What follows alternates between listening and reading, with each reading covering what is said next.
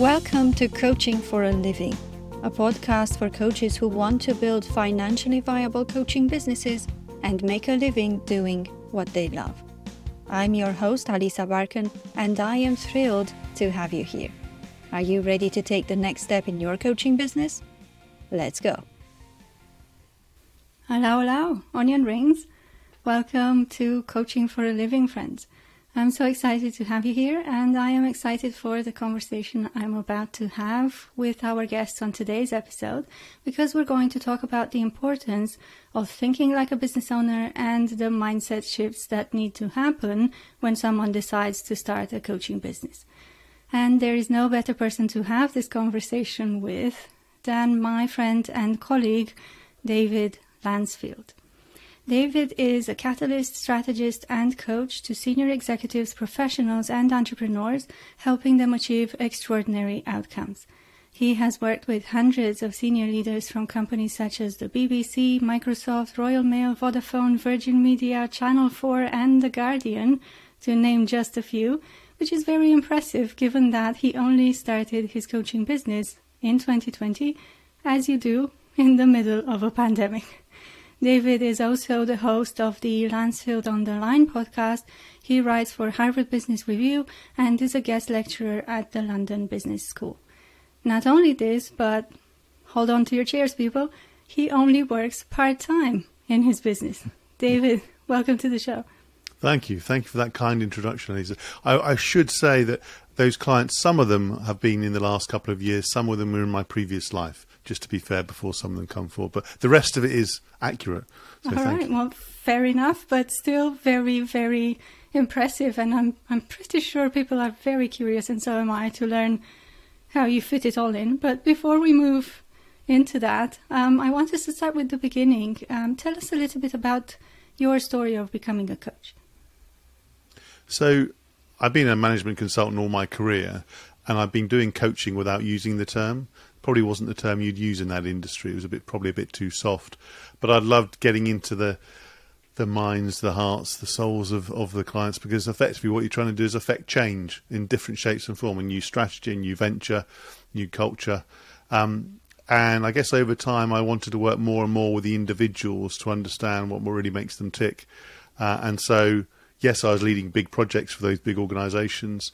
But I got to the point in my life where I thought, hey, let's try something new. I've been a partner for 14 years, been in the same firm for a long time. I thought, let's try something new. Let's go out on my own uh, and let's build uh, a bit of a portfolio around focusing on individuals and indeed teams, as opposed to running projects of 20, 50, 100 plus. So that was the shift. Yeah. It's interesting how you realize you've been doing coaching all along, but in an environment like that, they don't call it coaching because it might be too soft. Um, do you think that is still the case now, are they becoming a bit more open towards admitting that there is coaching that happens inside their teams and uh, for their senior leaders and so on? I think there's definitely a blending. I mean, there are more um, management consultants of different shapes and form who have a coaching background qualification, as I as I do, uh, and I think there's a recognition that uh, if that the answers to the client's problems or challenges are in the heads of the clients, and the hmm. role of the consultant is to surface their imagination, surface their you know what what the obstacles are to that changed. And yes, there are moments where you need to be an expert. I still believe that's the case, where they say, "What do you think?" And you need yeah. to give them a perspective. You can't just say, "Oh, the one hand this, the one hand that," or just facilitate an answer. It doesn't mean you give them advice, but I think you have to give a perspective.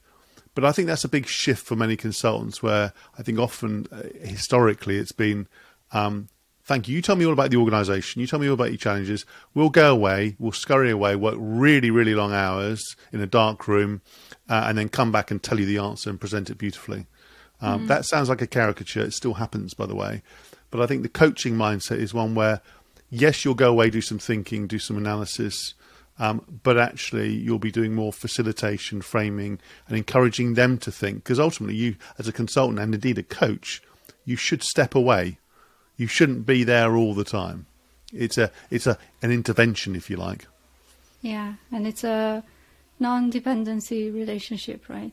That's what well, it should be, but often it's not, and that's not healthy because if you've done a project or you've had a retained coaching relationship, and when you step away, their performance and their prospects as an organisation and individuals take a substantial dip. You haven't done your job properly. You haven't built the capability and the confidence for them to carry on and, and indeed create their next leap forward. Um, but I think often both are complicit. The client and the coach, or the client and the consultant, are complicit because they enjoy it. It's good. It's there's a win-win for both of them. But um, I remember for many of my clients where either I sometimes said no to the work or said we're done in a polite way, of course. Uh, actually, at the time, it could be quite difficult. But months later, if not years later, they came back and said, "You're right." They may not have said it directly as that because they had to admit their their own sort of failings. You're right to push us because actually we needed to breathe. We needed to build our own muscle uh, and do it on our own. And we know you're there if you need the help, but actually we need to do it on our own. I think what you've just described there is the you know the definition of ethics in coaching and making sure that the client is not dependent on you to get results. And also as much as I don't like the term and I find it so cliche, I think you what you've described there is also the definition of empowering clients. And I know this is such a uh, an overly used word. I empower people to do whatever, but this is truly what we're doing. It's just that maybe we express it in a different way because that word has become overused. But that's what true coaches mean when they talk about empowerment. Yes, and I think it is overused, but empowerment comes with responsibility. So that is responsibility for the care of that individual and, and the contract, inverted commas, between you. I don't mean the legal contract, but the sort of the, Yeah. the relationship between you. And that means that sometimes if they're ready to fly, let them fly. Um, but you also are accountable for the results because if they can't see value, whatever value means, that could be um, doing well in a new a new career, making a career transaction, or in the organisation, it could be some form of financial metric. If they can't attribute your contribution to that value, they will soon switch off or turn away or go elsewhere. Um, empowerment for me is not just listening. This is where perhaps I, I differ from some other coaches. Yes, you've got to listen and create a safe space for them to talk, but there will be times where you have to be direct, uh, call out some hidden assumptions, some blind spots, uh, and actually give an opinion. Now, I don't believe you come in straight away and say, "Hey, that's a great chemistry session. Right, here's my opinion on what you do." Consultants often do that, but there, I think some coaches, and I have been coached myself a number of times. You get to the point where it's like, "Okay, I know you're facilitating a process. You're questioning me. You're empowering me to think." But come on, you spent however many years in different organisations. Give me your stimulus as well. And too hmm. many coaches shy away from that, either because it's a confidence thing or they think it's not their role. And my view is you're not you're not giving the best of yourself. But of course, make sure you don't cross the boundary where you're saying, "I think you should do X." And but that's a distinction with consultants because consultants often are asked hmm. to say, "Okay, what should we do to grow this organisation or to change it?" I think you're right. Um, in the beginning, a lot of coaches fear this idea of saying what they think or giving advice or so on because we are trained not to do that. But the more you work as a coach and practice, the more you realize that sometimes you do need to do those things. And as long as you're asking for permission to put another hat on, right? A consultant hat or a mentor hat or a teacher's hat, um, I think it's absolutely fine. But I remember when I was starting out, I was like, no, I will never cross that boundary. I only want to do coaching and so on. And finally enough, now, five years later, I do more mentoring, consulting, and teaching than I do coaching because of the type of work that I do. coaching is still a relatively new area and space in the business world, and I think it's up to the individual to shape what type of coach you are, whether you use that term. Uh, Obviously, that's the name of this podcast, of course, so we are going to use coach. But who says you can't share a perspective, an observation, or give a suggestion? And it comes down to how well you frame it. Because if you go in with really blunt saying, I think this, and you haven't got that psychological safety of the individual, that warmth and so on, then it's going to be rejected in, quite quickly. But it's about the quality of the framing. Because if you say, We've been interacting for the last three sessions, these are two or three observations, and you, you seem to be going down a particular path, which is different from others I've worked with. I'm curious to know, understand what's making you do that. Most people on a good day would say, "Oh, tell me more." Mm. Yeah, absolutely. Now, David, uh, I, ha- I had to be very selective in my introduction and make sure I don't include everything that you do in your work because otherwise we would have been here all day. But I'm sure the listeners are very curious to know, and so am I. How much time do you dedicate to your coaching business on a weekly basis, let's say? And most importantly, how do you fit it all in? So, Yes, I probably should be doing like a Laura Vanderkam sort of time tracking study um, every week, which I don't do. But having having spoken to her recently, I probably will. Probably twenty to twenty five hours a week. Mm. Um, and the main reason for that is I have a son who's very disabled and he needs a lot of care and support. Candidly, I'd love to work more, and at some stage in my life, I may do. And indeed, I worked. I enjoy working. Two or three things that work. I am quite ruthless at prioritization. Uh, I have to be Mm. I'm much more ruthless and better at it now. I have a real constraint than when I was working a multiple of those hours. So things that I really enjoy, people I enjoy being with, that's important. Um, uh, activities where I think I have something distinctive to offer, mm. uh, and also where I'm being valued. And value comes back to, um, yes, partly the experience of the individual, but also the monetary aspect too. So yeah. monetary maximization is not the aim of the game for me. But when I am spending my time and I know I'm creating value, I expect to be compensated for it. Um, I'm not perfect. I don't have a perfect to do list. Yes, I have little tactics and habits and so on of uh, c- counting down the things I've done each day. Um, but I'm pretty good now at the no list. I mm. cannot do this. I get lots of requests either for catch ups or for types of work that I, I definitely could do but the load on you is a lot. And now I need to be in a position where I can organise my time, not to my schedule on my own. own. I've got to work with other people, but as a consultant, you have to be super flexible, drop everything and fly everywhere. I can't do that at the moment. Mm. Um, so I've got to find the, the people who get my life uh, and respect it, and, and also people who where there's a chemistry. Mm. Doesn't have to be people like me, by the way that we just have to have a, a click. Yeah. I'm so happy you mentioned all of that uh, because it's so important to know how to build boundaries and to learn how to say no in a way that doesn't burn bridges and still keeps people interested and so on. But you have to have your priorities right, and certainly you do have yours, and to be realistic about what is possible for you to do within those boundaries and also what you would like to do, right? Because this is your business. You don't have to say yes to everything just because you could do a project and because yes. it will bring more money, right?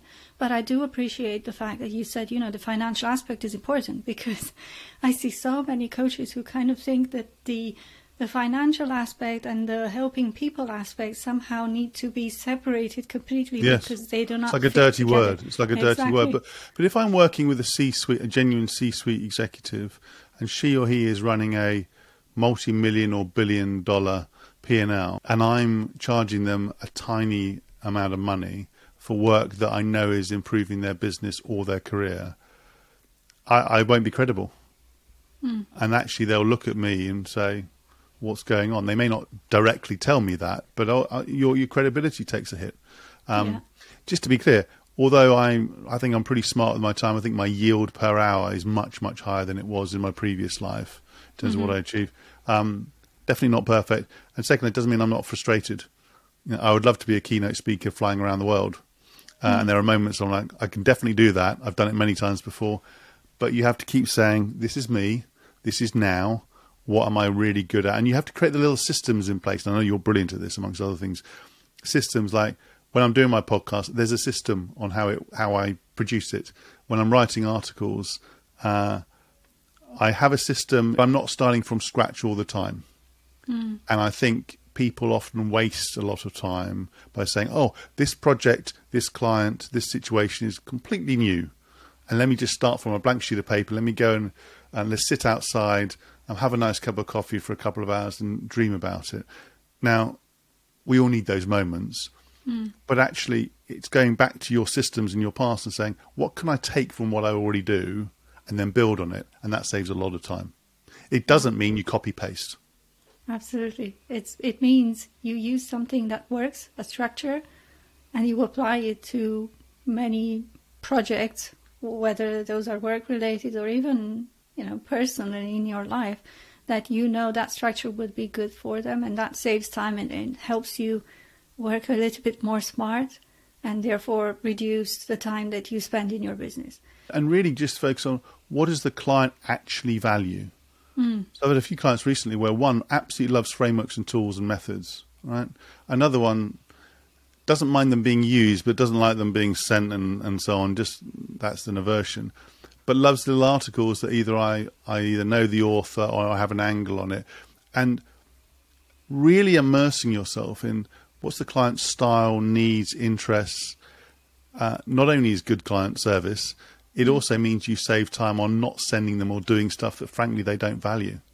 We talk about it as if it's oh yeah, just uh, you just start your own business and you do it. And uh, the reality is for the listeners who are at the very beginning is that you do quite a lot of trial and error, but then eventually Absolutely. you start learning how your clients work.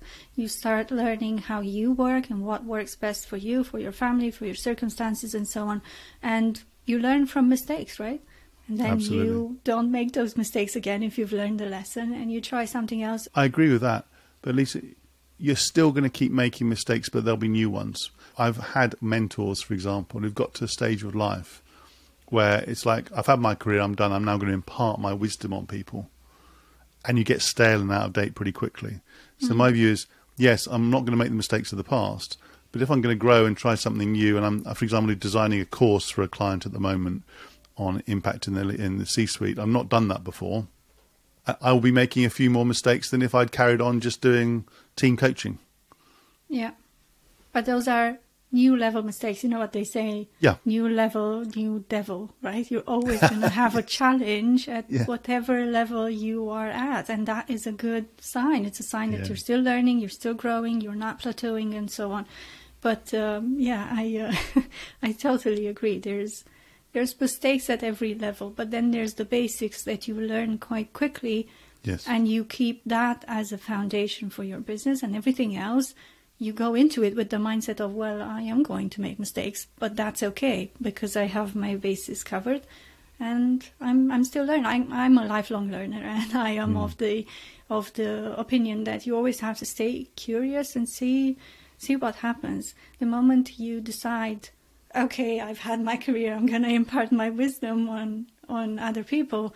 That's when you kind of become obsolete because things change so quickly. Technology changes, the way we work yes. changes um, maybe the way we view coaching and how coaching is included in organizations and who has access to it will change completely in the next 10 years, maybe even earlier than that. So, mm. yeah, absolutely. We're going to be making mistakes, people, and uh, we need to uh, we Get need to be okay with, with that. Yeah, mm. be comfortable with that.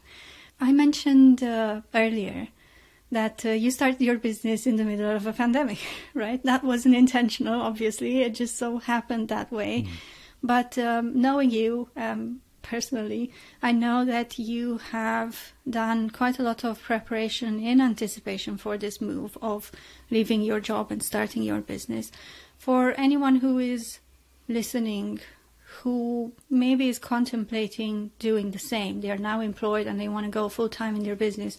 What are the things that they need to be aware of or the things that they need to have in place before they make that move? So I think if you're if you like scratching an itch because you want to try something new, um, a bit like Herminia Ibarra, the professor at London Business School, says in her work on career transitions, you have to go and play with it and in a way go and um, try it out rather than mm. just read about it. And that may be a side hustle, a hobby, or a project. So that's something I did with the coaching, for example. I took a qualification whilst working. So that's one thing. You've got to get stuck into something to see whether you like it rather than just leaping on something because somebody else has done it. That's one mm. thing I think. Um, I think the second one would be I think you have to test out some of your ideas, not just doing it, testing out with potential clients. And obviously, you have to do that carefully. If you're in a in a corporate or consultancy role, you can't be poaching clients, and, and I clearly didn't. Uh, but you have to, I think, talk to people about what their value, whether your ideas sit with them. Um, again, that's part of the testing process. I think you also have to work out w- what you are up for in terms of risk. I've seen a number of people in corporates, organization, big organizations, and consultancies um, struggle at the beginning of setting their own business because effectively you're facing more risk. Um, you're you're leaving behind a big organisation you probably moan about, but a big organisation with a title, um, something you know, something you're good at, and then you're leaping into this new space where yes, your old brand will help you. You'll have clients that you hope will come with you at some point, and so forth. But it's still a risk. So the question is, you know, are you the type of person that is up for a risk of going from a corporate, say, to becoming a solopreneur? Um, then there's the practical stuff, which I think many people miss out. Um, you wouldn't, because this is part of your heritage, but you've got to do your numbers. Yeah, what what do you need to live on? What do you expect, and what does that mean in terms of your run rate? Um, I had quite a few, quite a few people in the first few weeks. I think with kindness, uh, phoning me up and saying, previous colleagues and so on in my network saying, "I've got a few clients. If you want them, I can probably put them your way." And it was very nice. I felt like I've been working how many years? Twenty four years. I put some money aside, funnily enough, and so I wasn't really desperate to just grab onto anything. Um, and but the the serious point is, I think you've got to work out in your first year, two years, how much do you actually really need to make, and that's a, if like, a detailed calculation. A lot of hmm. people say, "Oh, it's this number." So, have you gone through each element? And it's the bit where you think, "Oh God, it's really boring," and so on. But once you do that, it actually gives you freedom in many cases, or it hmm. gives you a target. So for hmm. me, candidly, given where I was, my background, the role I used to have, maximizing the number of clients in the first year was not a goal. Um, and all those people who approach you saying, oh, I can get your pipeline up to 30 clients a, a week and so on. You know, those people, are really annoying Yeah, people yeah. mostly. I'm like, no, that's not me. So actually, I spent time developing my brand, still playing a bit, meeting people. And then uh, I then set myself a financial target and said, right, this is what I'm going to go for. But I needed that time after I left, even with the planning I talked about, to still play a bit. It was the first opportunity I had in years to actually breathe. Um, as my sister said to me, and she's a psychiatrist, deinstitutionalize yourself a bit, sort of Yeah. come out of the system, right? Um, uh, play a bit, and then explore, and then also work out what people want from you. Which the hard bit is, in many cases, in my case including, it's different from what you were doing before. Yeah, it's it's very hard to kind of start to detach yourself. Um, I mean, I was only an employee for five years, and it was hard for me to detach myself from that role. I can only imagine what it's like for people who have been an employee for a longer period of time, and all of a sudden now they are they are a business owner. But since we're talking about the, the mindset of, of a business owner, in a previous podcast interview that I listened to, you mentioned that when you were made partner, it was very important that you had a business owner mindset.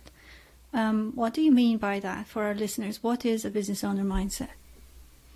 So in that case, I mean, I, I functionally was a business owner because I had equity, um, but it's around value creation. Now that may sound like a couple of buzzwords, but it's I'm not just doing my job, serving clients, doing good work. Of course, I hope I was, but it's actually how am I increasing the value of the organisation by doing what I am. So when you're admitted to a partner in any organisation, and I did a lot of partner interviews, uh, one of the questions is about how are you add adding something to the partnership, not just being, if you like, an- another number on the partnership or adding adding cost. So the mindset is: Am I bringing in new clients? Am I delivering different services? Am I monetizing in a different way, as opposed to just being another another person on the factory line? That's the mm. difference for me. Yeah. And now you've taken that into your own business when you when you started it. Hmm. How do you think that helped you? Like give us a a specific example of how having that mindset helped you when you started your own business. I think it helps to have a healthy degree of humility because um, moving from director to partner, you're still senior in an organization. And the most effective partners I've seen is that, okay, I'm not starting from scratch, but I've, in a way, I've got to prove myself to my clients that I'm worth it now, as opposed to a sense of entitlement. Uh, mm. I'm a p- partner here, or now I'm a coach. Um, I deserve it. That is unhelpful. Mm. Um, so the specific example would be where I had to, um, when a client asked some simple questions like, "What do you do and what value are you going to give to me?"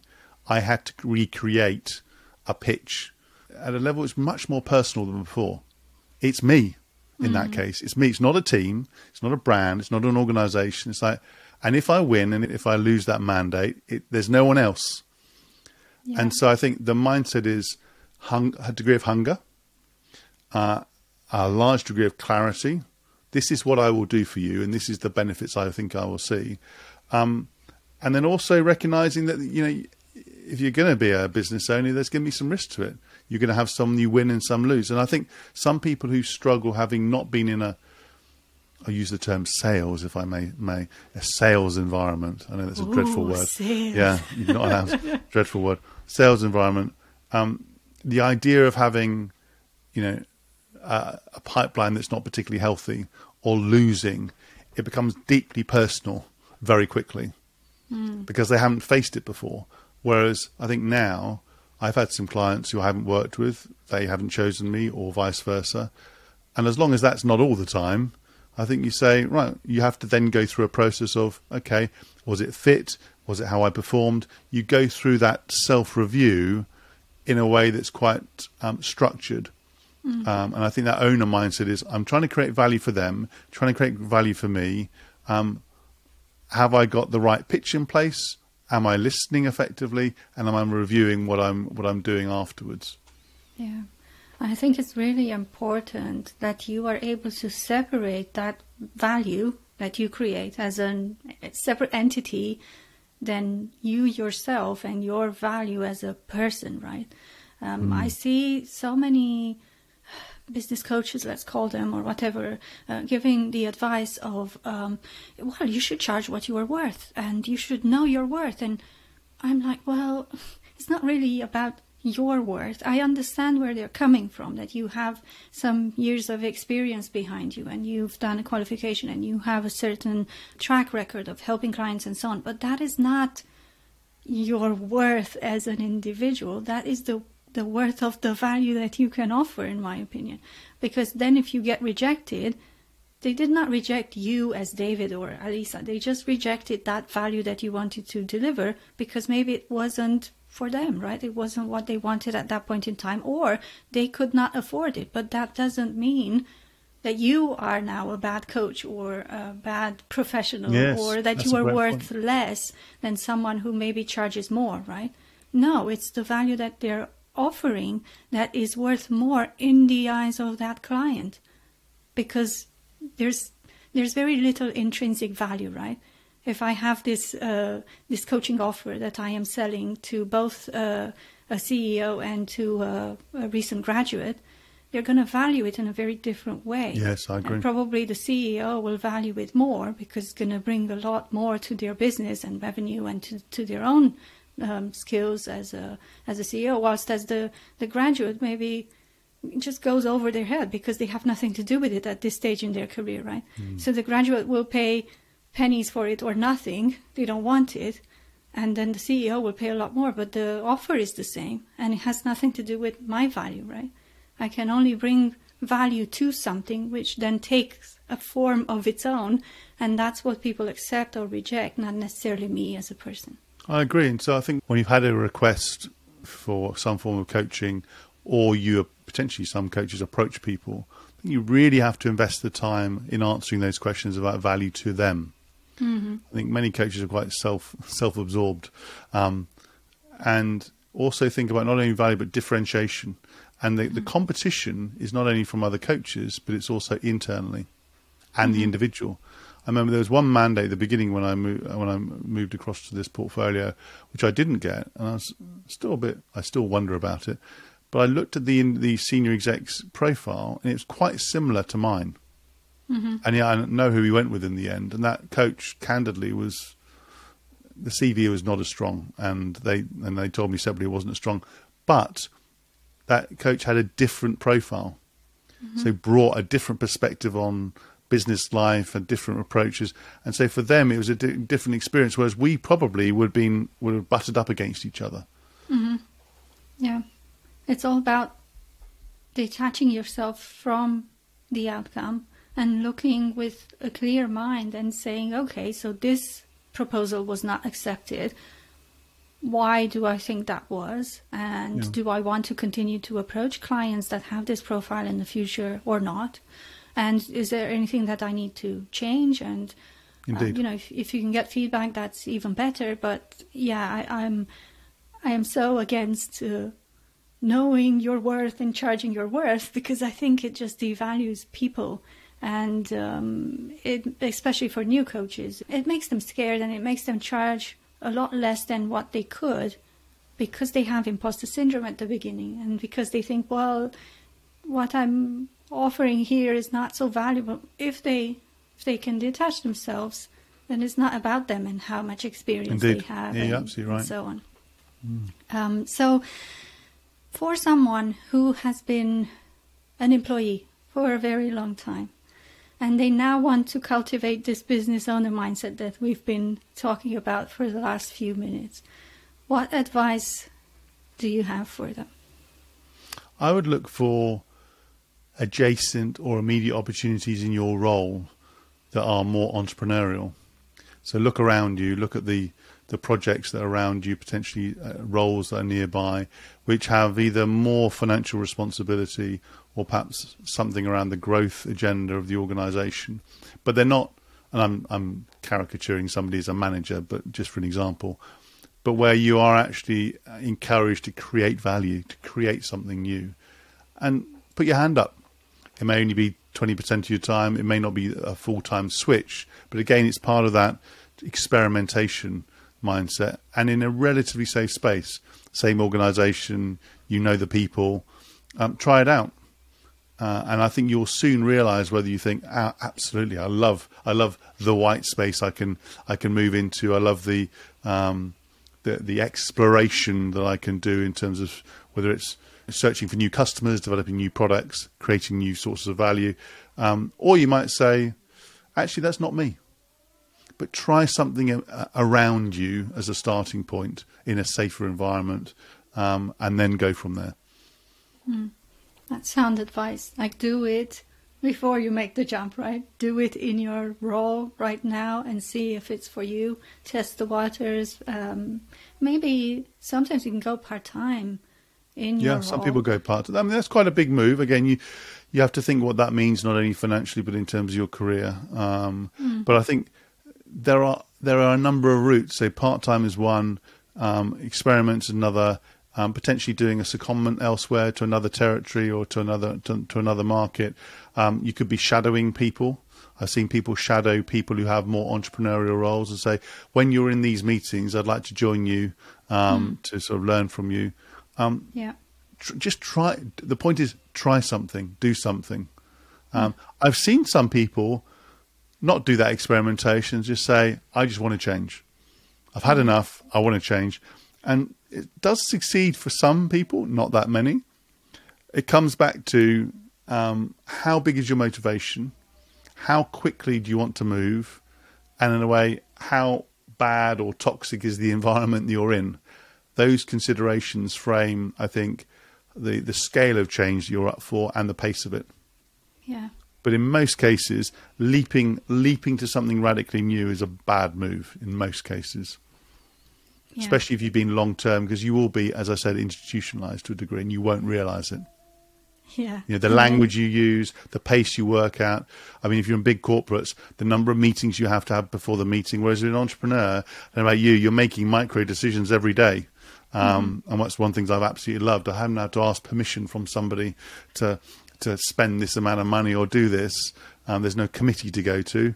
I miss some of my colleagues, of course, but now you're making micro decisions that's quite a shift. I don't know about you. That's quite a shift of day in day out. Do I do it myself? Does somebody else do it for me? Do I focus here? Do I focus there? Whereas if you're in a company, there is whether you realize it or not, there is a machine that you're part of. Mm. and the machine will carry on operating without you. So you need to extradite yourself carefully. Yeah, I I love that you you mentioned um, you know some of the things that people need to be aware of when they are removed from that machine. Which yeah, by the way, it will function perfectly without Perfectly us, well. and um, it's maybe a, a kind of like a I don't know a, a hit of the ego when you go away and you're thinking, oh you know, I- I've done such a, great job, and now who's going to do that job for me? And you know, two years later, five years later, the the company's still there and it's going No, fine. they didn't miss a beat. They may they may admire what you did at the time, Mm. but if it's a high high or good performing organisation, there'll be plenty of other people champing at the bit to to go into your role. And I think that the one thing I'd add to a couple of your questions on Alisa is around. I think you have to be kind to yourself in the in these transitions, uh, and I say that with real sincerity. As much as you can plan it, structure it, learn from others, there'll be bumpy times where, and I had it where I thought, so I've lost my title. When people say, "What do you do, David?" and I had my pitch, and I lost. I was a senior partner in a big organisation. You lose it. Yeah, wow. And there will be people who lose you, or you lose them as a result Yeah. because their association is as much to the organisation, if not more, than to you. And that goes for colleagues, network, people in your network, and indeed clients. So there, there'll be gulp moments. I remember having a few. I thought, what have I done? Yes, I know what I'm trying to do, but I've the identity I had is is going or gone, and what I'm creating is very nebulous. Uh, and that, that sort of that moment is quite a delicate moment where you have to go back to your beliefs, keep s- making small steps forward, and hopefully having a group of people around you. Doesn't have to be many who just believe in you. Say, keep going, keep going. You're a good person. But anybody who says that they can plan this perfectly um, in a very clear project plan and every step is very predictable and so on, I mean, they just, you know, come on. They're probably smoking something. It's not true. there will be Yeah. moments where you go, what have I done? Should I keep doing it? And being comfortable with the discomfort. But since you mentioned that, um, if you were to, to do this transition again, knowing what you know now, is there anything that you would do differently? I mean, I had quite a long transition, which is in part whenever whenever a partner leaves, the, the notice period is long; it's a year, um, and there's a lot of restrictions around it. I think I would have, within those restrictions, been more active in not doing anything surreptitious, but in that testing phase. That you're encouraged when you leave an organisation, depending on whether it's two weeks in the US or a year in other places, to sort of put your head down and be quiet, uh, and sort of bow out gracefully, as well as well as having a nice leaving party. I think I would have probably been more active in my wider network earlier, uh, because when I then resurfaced, it didn't take a lot of effort, but they weren't as warm as they could have been. So that's that's one thing. I think the other thing would be not feeling as I had to prove people, create lots of proof points very early. Mm-hmm. It's like, well, okay, so on a long term view of life, I've been out for a year of a working career that will be however many 30, 40 years. It's a blip. At the hmm. at that time, it felt like forever because in a consultancy career is very fast paced. It's very demanding. Um, Yeah. So there's something around just trusting yourself to just, as I said, breathe, take a bit of space, and realize that your self worth, to your point earlier, your self worth is not diminishing because you're not hitting a target for the next few months. Absolutely, that's very sound advice, and uh, I'm sure many people listening to this will nod or go, "Wow, I didn't, I didn't realize that, but uh, I'm going to do it now." So, thank you for for sharing that. Um, what's next for you, David? What are you excited about in your business? I I need to and want to, these are different words, write a book. And uh, we're both part of a community where everyone seems to have been writing a book or, or Yeah. books. And I feel like the laggard. I feel like the, the person who's behind, even though I'm probably one of the older ones in, in well, probably not, probably mid mid age in that group. So there's what, what I'm excited by and troubled by. The troubling bit is there's a big voice in my head says, "Get on with it. You should have written a book ages ago." What I'm excited by is is about holding my nerve to work at it at the right time for me, and when the ideas come. And I don't have a shortage of content ideas. I've written quite a lot. I speak about quite a lot. But rather than trying to force it, and rather than trying to say, "Oh, I need to be on this juggernaut of, come on, publish, publish, publish," I'm excited by, on a good day, by just playing around with some ideas, testing them with some articles. You know, obviously, writing shorter articles, um, working with particular clients to test them, and then putting something out there that I think will matter. So I'm excited by that project, and I'm I'm really enjoying learning the craft of it, but from others. Um, so I'm excited by that. Um, I think the other one would be I, have got a few. There's certain individuals I'd love to work with. Um, now, and, and some of them I don't know. So I'm excited by the prospect of a pursuit. Mm-hmm. Whether I work with them per se or not, the idea of actually searching for the clients I really want to work with rather than just the clients who come to me. No disrespect to the clients who do, um, but aiming that a little bit higher. So yeah. those are two things on my on, on my agenda. That's really exciting. I mean, both of them are. Um, both the uh, the book, which uh, I'm looking forward to reading whenever whenever that comes out, and um, the um, I don't know the the thrill of the the chase. How can I call it? Uh, I have the same thing. Like you discover someone and like that is amazing. Uh, for me, it's not so much clients, but organizations uh, or companies that I want to work with in a particular way or deliver something for them. And to think about how you can approach that and to to do that with enthusiasm, knowing that you know whatever the result is, you've grown as yes, a, as beautiful. a as a consequence of that, and you've probably made some connections. Whether you end up working with those people or not, they're going to be keeping you on their radar probably. And I have had people come to me two years after we've had a conversation saying things have changed now. Let's resume the conversation that we had two years ago about this because maybe now we're more ready for it. So that's, yeah, that's really beautiful. exciting. I well, that's brilliant. You, it's more. brilliant you have that mindset, and brilliant you can take that longer perspective because I think sometimes when I and others I know have been f- more fixated about uh, a position, a target, um, when you don't get there at the right pace and the right way, it gets very frustrating. Mm. But I think you can again, it's reframing it. Um, so yes, at the moment, I'm probably going through a. I don't have enough time to invest in writing a book for, for a number of both professional and personal reasons.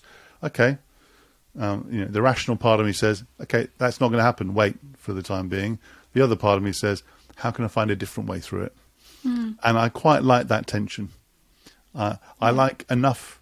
I mean, you know, what excites me when I'm dealing with really complex um, questions mm. that not necessarily haven't been solved before because everyone everyone's every every question, every book's been written, every question's been answered before.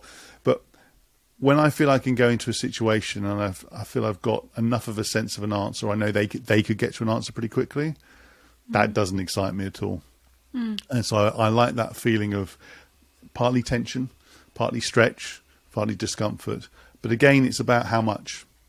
I don't mm. want my whole life to be really, really difficult all the time. So I need yeah. foundations and systems in place that make the, the boring, dull, repetitive stuff work in order to create the space to do the fun, cool, different, innovative, whatever the things that really excite me. Yeah, and that's what having your own business should be like, right? That's the goal. that's the goal. And it, on a good day, it is. On a good day. We all have bad days as well. Yeah, we do. But um, hey, it's about reframing it and how you look at everything, right? That's absolutely um, right. Well, thank you so much for sharing everything you've shared with us, David. We are so much wiser and better informed because of it. Thank you for your questions and wonderful conversation, Lisa. Thank you. You just finished listening to an episode of the Coaching for a Living podcast. Did you know that you can send me an audio message directly? Check out the show notes for a link that allows you to do that. You can use it to send in a question you have about building a coaching business or to simply share your impressions about the podcast and any suggestions for what content you'd like me to cover in the future. I cannot wait to hear from you. Again, check out the show notes for the link, and who knows, maybe I'll feature your message in a future episode. Alright, that's it for today. I'm Alisa Barkan, and I'll catch you next time.